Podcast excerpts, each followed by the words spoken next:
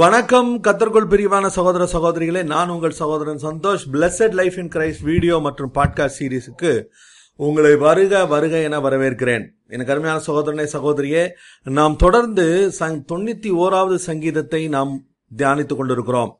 இந்த தொடருக்கு சங்க சாம்ஸ் நைன் இலவன் என்று அந்த பெயர்ல நான் வந்து இதை தொடர்ந்து போட்டுக் கொண்டிருக்கிறேன். அந்த தொள்ளாயிரத்தி பதினொன்னு அப்படிங்கிற நம்பர் நான் உங்களுக்கு ஏற்கனவே சொன்னது போல, ஆபத்து சமயத்தில் நம் போலீஸுக்கு கூப்பிடக்கூடிய அமெரிக்காவில் இருக்கிற மக்கள் அவர்கள் போலீஸை கூப்பிட வேண்டும் என்றால் அவர்கள் தொள்ளாயிரத்தி பதினொன்று தான் டயல் பண்ணுவாங்க. டயல் பண்ண உடனே நியரஸ்ட் போலீஸ் ஸ்டேஷனுக்கு வந்து அந்த போலீஸ் டவருக்கு போகும். அவர்கள் உடனடியாக உதவிகளை அனுப்புவார்கள்.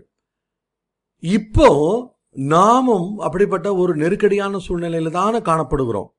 என்னென்ன சூழ்நிலை? ஒரு ஒரு கொடூரமான கரோனா வைரஸ் என்கிறதான வைரஸ் ஆயிரக்கணக்கான ஜனங்களை அது சூறையாடி கொண்டிருக்கிறது. அப்படிப்பட்ட ஒரு நெருக்கடியான சூழ்நிலையின் மத்தியில நாம் ஆண்டவருடைய வார்த்தையை தியானிக்க ஆரம்பித்தோம். அதுல தொண்ணூத்தோராவது சங்கீதத்தை நாம் தினமும் ஒவ்வொரு வசனமாக தியானித்துக் கொண்டிருக்கிறோம். கர்த்தருடைய பரிசுத்த நாமத்துக்கு ஸ்தோத்திரம். இன்று நாம் தியானிக்க போகும் வசனம் என்னன்னு கேட்டீங்கன்னா, சங்கீதம் தொண்ணூத்தி ஒன்னு ஐந்தாவது வசனம், இரவில் உண்டாகும் பயங்கரத்துக்கும் பகலில் பறக்கும் அம்புக்கும். ஆறாவது வசனம் எப்படி சொல்லுது? இருளில் நடமாடும் கொள்ளை நோய்க்கும் மத்தியானத்தில் பாழாக்கும் சங்காரத்துக்கும் பயப்படாதிருப்பாய். எனக்கு அருமையான சகோதரனே சகோதரியே, இன்று நாம் இந்த ஐந்தாவது வசனத்தை மட்டும்தான் தியானிக்க போகிறோம். அது என்ன சொல்லுது? இரவில் உண்டாகும் பயங்கரம், பகலில் பறக்கும் அம்பு. ஒரு நெருக்கடியான சூழ்நிலை, யாரும் வெளியில வர முடியல, யாரும் வெளியில போக முடியல, தொழில் இல்லை, வருமானம் இல்லை, கடைகள் எல்லாம் அடைக்கப்பட்டிருக்கிறது, பொருட்கள் விலைகள் எல்லாம் ஒரு பக்கம் ஏறிக்கொண்டிருக்கிறது, சிக்கலான சூழ்நிலை காணப்படுகிறது. யாருக்கு எவ்வளவு நாள் இது இது இந்த மாதிரி தொடரும் தெரியாது, உறுதியாக தெரியாது. நாம் நேற்று என்ன தியானித்தோம்? அவர் தம்மை நம்மை அவர் தம்முடைய சிறகுகளாலே உன்னை மூடுவார் என்று நாம் நேற்று பார்த்தோம்.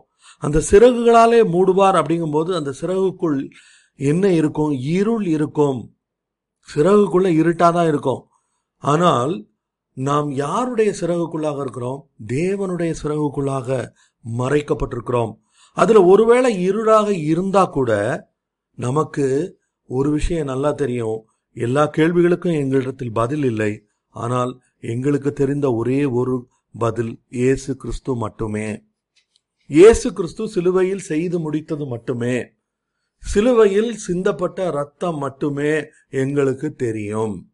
அது மட்டும் தெரிஞ்சதுனால மற்றது எதை பற்றியும் நாங்கள் கவலைப்படுவதாக இல்லை என்ற இடத்திற்கு நாம் வர வேண்டும். அந்த இடத்துல வரும்போது நாம் மிக நிம்மதியாக, மிக சந்தோஷமாக, மிக திருப்தியாக, சூழ்நிலைகள் எப்படி இருந்தாலும் சரி, நாம் கர்த்தருக்குள்ளே நம்பிக்கையாய் இருக்க முடியும். இந்த நேரத்துல நம்ம ஒரு காரியம் பார்த்தோம், அவர் தமது சிறகுகளாலே நம்மை மூடுவார். அப்ப சிறகுகளாலே மூடுவது எது? கோழி தான் வந்து அஹ் பருந்து வந்ததுன்னு வச்சுக்கோங்க, அது உடனே என்ன பண்ணும்? தன்னுடைய குஞ்சுகளுக்கு ஒரு சத்தம் கொடுக்கும். அந்த ஒரு சத்தத்துல அந்த குஞ்சுகள் எல்லாம் தன்னுடைய தாயினிடத்தில், தாயின் மடிக்கு வந்துவிடும். அந்த அந்த கோழி அப்படியே அது தன்னுடைய சிறகுகளால் அதை மூடி பாதுகாத்து கொள்ளும். எனக்கு அருமையான சகோதரனே சகோதரியே, இன்னைக்கு உங்களையும் என்னையும் ஒரு கோழி குஞ்சு அளவுக்கு தான் அப்படின்னு நம்ம சொன்னா அதுல ஒன்றும் பெரு பெரிய தப்பு இல்லை. நாம் ராஜாக்கள் தான், நாம் ஆசாரியர்கள் தான், நமக்கு அதிகாரம் இருக்கு, நிறைய விஷயங்கள் எல்லாம் இருக்கு. ஆனால் இப்படிப்பட்ட சூழ்நிலையில் நாம் யாராக இருக்கிறோம்? நம்ம வந்து வெறும் ஒரு கோழி குஞ்சு போல தான். நமக்கு பெருசா ஒன்றும் செய்ய முடியாது, நம்மளால பெருசா எதையும் ஒரு ஒரு இது இந்த இந்த சூழ்நிலையில இதை மாற்றக்கூடிய வண்ணமாக எதையும் நம்மால் பெருசாக செய்துவிட முடியாது. அப்ப நம்ம என்ன செய்ய வேண்டியது இருக்கு?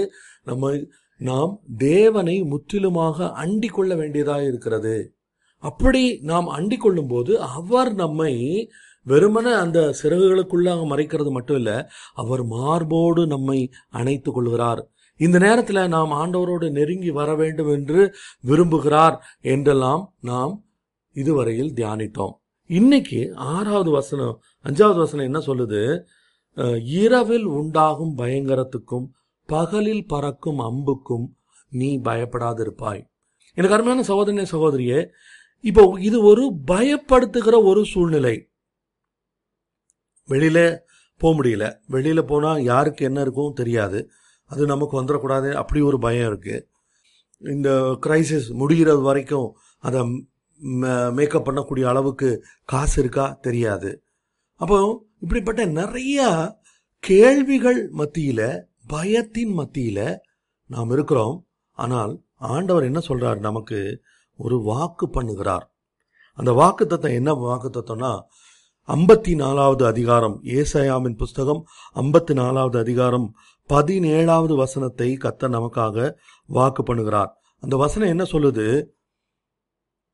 உனக்கு விரோதமாக உருவாக்கப்படும் எந்த ஆயுதமும் வாய்க்காமல் போகும். எந்த ஆயுதத்தை பிசாசு உண்டாக்கினாலும் சரி. இப்போ ஒருவேளை இந்த வசனத்துல சொல்றது மாதிரி பகலில் பறக்கும் அம்பு, இரவில் உண்டாகும் பயங்கரம் அதுவா கூட இருக்கலாம். ஆனால் அந்த அப்படி வந்தா கூட ஆண்டவருடைய வார்த்தை என்ன சொல்லுகிறது? இரவில் உண்டாகும் பயங்கரமும் பகலில் பறக்கும் அம்புக்கும் ஆண்டவர் என்ன பண்ணுவாராம்? நம்ம பயப்பட மாட்டோம். அது மட்டும் இல்லை, பயப்பட மாட்டோம்னா ஏன் பயப்பட மாட்டோம்? நாம் நமக்கு கர்த்தர் வாக்கு பண்ணியிருக்கிறார். என்ன வாக்கு தத்தம் பண்ணியிருக்கிறார்? உனக்கு விரோதமாக உருவாக்கப்படும் எந்த ஒரு ஆயுதமும் வாய்க்காதே போகும். இன்னைக்கு ஏப்ரல் ஒன்னாம் தேதி அநேகர் சாதாரணமான சூழ்நிலைகளில் இல்லை, அநேகர் வந்து உபாச ஐ மீன் இந்த மாத இறுதி ஜெபம் அல்லது மாத ஆரம்ப வாக்கு தத்த கூட்டங்களுக்கு போய் அந்த வாக்கு தத்தங்களை பெற்றுக்கொள்ளுகிற பழக்கம் இருந்திருக்கும். ஒருவேளை அப்படி பழக்கம் உள்ளவர்களாய் நீங்கள் இருப்பீர்களானால் இன்னைக்கு ஆண்டவருடைய வார்த்தை உங்களை நோக்கி வருகிறது. உனக்கு விரோதமாக உருவாக்கப்படும் எந்த ஒரு ஆயுதமும் வாய்க்காதே போகும். அந்த எந்த ஒரு ஆயுதத்துல கொரோனா வைரஸ் உண்டா? உண்டு. அப்போ ஒருவேளை நீங்க அறியாமல், உங்களுக்கு தெரியாம யாரும் இந்தா வச்சுக்கோங்க அப்படின்னு ஒன்றும் கொரோனா வைரஸை தரப்போறது இல்லை. ஆனால் அப்படிப்பட்ட ஒரு ஒருவேளை அந்த மாதிரி பட்டா கூட, ஒருவேளை அந்த வைரஸே உங்க மேல வந்து உட்கார்ந்துச்சுன்னா கூட ஆண்டவருடைய வார்த்தை என்ன சொல்லுகிறது? உனக்கு விரோதமாக உருவாக்கப்படும் எந்த ஒரு ஆயுதமும், அந்த எந்த ஒரு ஆயுதத்துல கொரோனா வைரஸும் இருக்கு, அந்த ஆயுதம் வாய்க்காமல் போகும். நீங்க அதை விசுவாசிக்கணும். அடிப்படையில இந்த காரியத்தை, இந்த இந்த பிரச்சனையை நம்ம எப்படி ஜெயிக்க போகிறோம்? விசுவாசத்தை கொண்டுதான் நம்ம ஜெயிக்க போகிறோம். ஆண்டவருடைய வார்த்தை என்ன சொல்லுகிறது? உங்களுடைய விசுவாசமே உலகத்தை ஜெயிக்கிற ஜெயம். உங்களுடைய விசுவாசமே கொரோனாவை ஜெயிக்கிற ஜெயம். எனக்கு அருமையான சகோதரனே சகோதரியே, அப்போ நாம் விசுவாசத்தை இந்த நாட்களிலே நம்முடைய வாழ்க்கையில் கட்டி எழுப்புகிறவர்களாக காணப்பட வேண்டும். விசுவாசத்தை கட்டி எழுப்பணும்னா என்ன செய்யறது? ரொம்ப ஒன்றும் பெருசாக மெனக்கிட வேண்டாம். உடனே ரொம்ப சிம்பிளாக ஆரம்பிக்கலாம். எல்லா ஜபமும் பண்ணி, ஜபம் பண்ணி முடித்த உடனே நம்ம என்ன ஒரு வசனம் சொல்லுவோம்? என் ஆத்மாவே கர்த்தரை ஸ்தோத்திரி, என் முழுவதுமே அவருடைய பரிசுத்த நாமத்தை ஸ்தோத்திரி, என் ஆத்மாவே கர்த்தரை ஸ்தோத்திரி, அவசிய சகால வாரம்னா இப்படி சொல்லிட்டு கடகடான்னு சொல்லிட்டு ஓடுவோம். அதில் அந்த வார்த்தை என்ன சொல்கிறது? அவர் செய்த, கர்த்தர் செய்த சகல உபகாரங்களையும் மறவாதே. அப்படின்னா என்ன அர்த்தம்? அவர் செய்த சிறிதும் பெரிதுமான எல்லா உபகாரங்களையும் நம்ம என்ன செய்யணும்? ஞாபகப்படுத்தி ஞாபகப்படுத்தி அதை ஒன்றுனா சொல்லி சொல்லி சொல்லி சொல்லி ஆண்டவரே, இந்த வருஷத்தில் இப்படி ஒரு அற்புதம் செய்தீரே, போன வருஷத்தில் இந்த அற்புதத்தை செஞ்சீங்களே, இப்போ அந்த வியாதிப்பட்ட சமயத்தில் நீங்கள் விடுதலை கொடுத்தீங்களே, அப்படி ஒன்றுனா சொல்லி சொல்லி சொல்லி சொல்லி நாம் ஆண்டவரை துதிக்க ஆரம்பிக்கும் போது, பாட்டுக்காரன் பாடினது போல துதி எடுத்தா சாத்தான் ஓடுவான், முறுமுறுத்தா திரும்பி வருவான். அதுபோல ஆனால் நம்ம வந்து துதிக்க ஆரம்பிக்கும் போது என்ன நடக்கிறது? அநேகருடைய துதியினாலே வந்து கிருபை பெறுகிறது மட்டுமல்ல, துதிக்க துதிக்க துதிக்க துதிக்க துதிக்க நமக்கு என்ன ஆகும்? நமக்கு விசுவாசம் உண்டாகும்.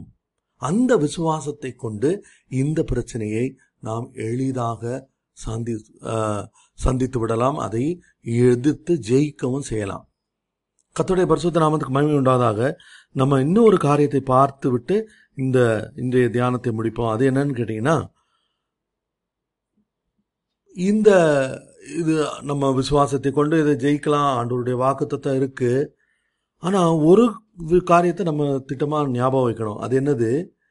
இந்த வியாதி மோசமான ஒரு வியாதி, அந்த வைரஸ் மோசமான ஒரு வைரஸ். அதனால அது அதை வந்து அதனுடைய அந்த மோசமான தன்மையை நம்ம வந்து மறக்கவும் இல்லை, மறைக்கவும் இல்லை, அதை வந்து ஒத்துக்கொள்கிறோம். ஆனால் அந்த சூழ்நிலையில் மத்தியில், அதன் மத்தியில் அந்த பயம் நிஜம்.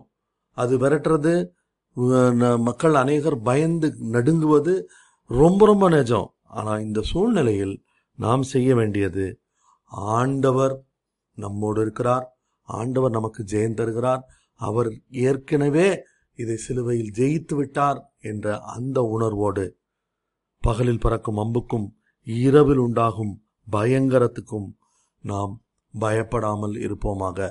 கர்த்தர் நமக்கு உதவி செய்வாராக. கர்த்தருக்கு சித்தமானால் நான் தொடர்ந்து நாளை இதற்கு அடுத்த வசனத்தை நாம் தியானிப்போம். இந்த எபிசோடு, இந்த இதுக்கு முன்னாடி நீங்கள் பார்த்தது ஏதாவது உங்களுக்கு ஏதாவது ஒரு விதத்தில் பிரயோஜனமாக இருந்ததாக நீங்கள் நினைப்பீர்களானால், நம்புவீர்களானால், இதை தயவு செய்து மற்றவர்களோடு பகிர்ந்து கொள்ளுங்கள். அது நீங்கள் மற்றவர்களுக்கு செய்யக்கூடிய மிகப்பெரிய உதவியாக இருக்கும். கர்த்தருடைய பரிசுத்த நாமத்துக்கு மகிமை உண்டாதாக. கர்த்தருக்கு சித்தமானால் நாளை உங்களை சந்திக்கிறேன். அல்லேலூயா.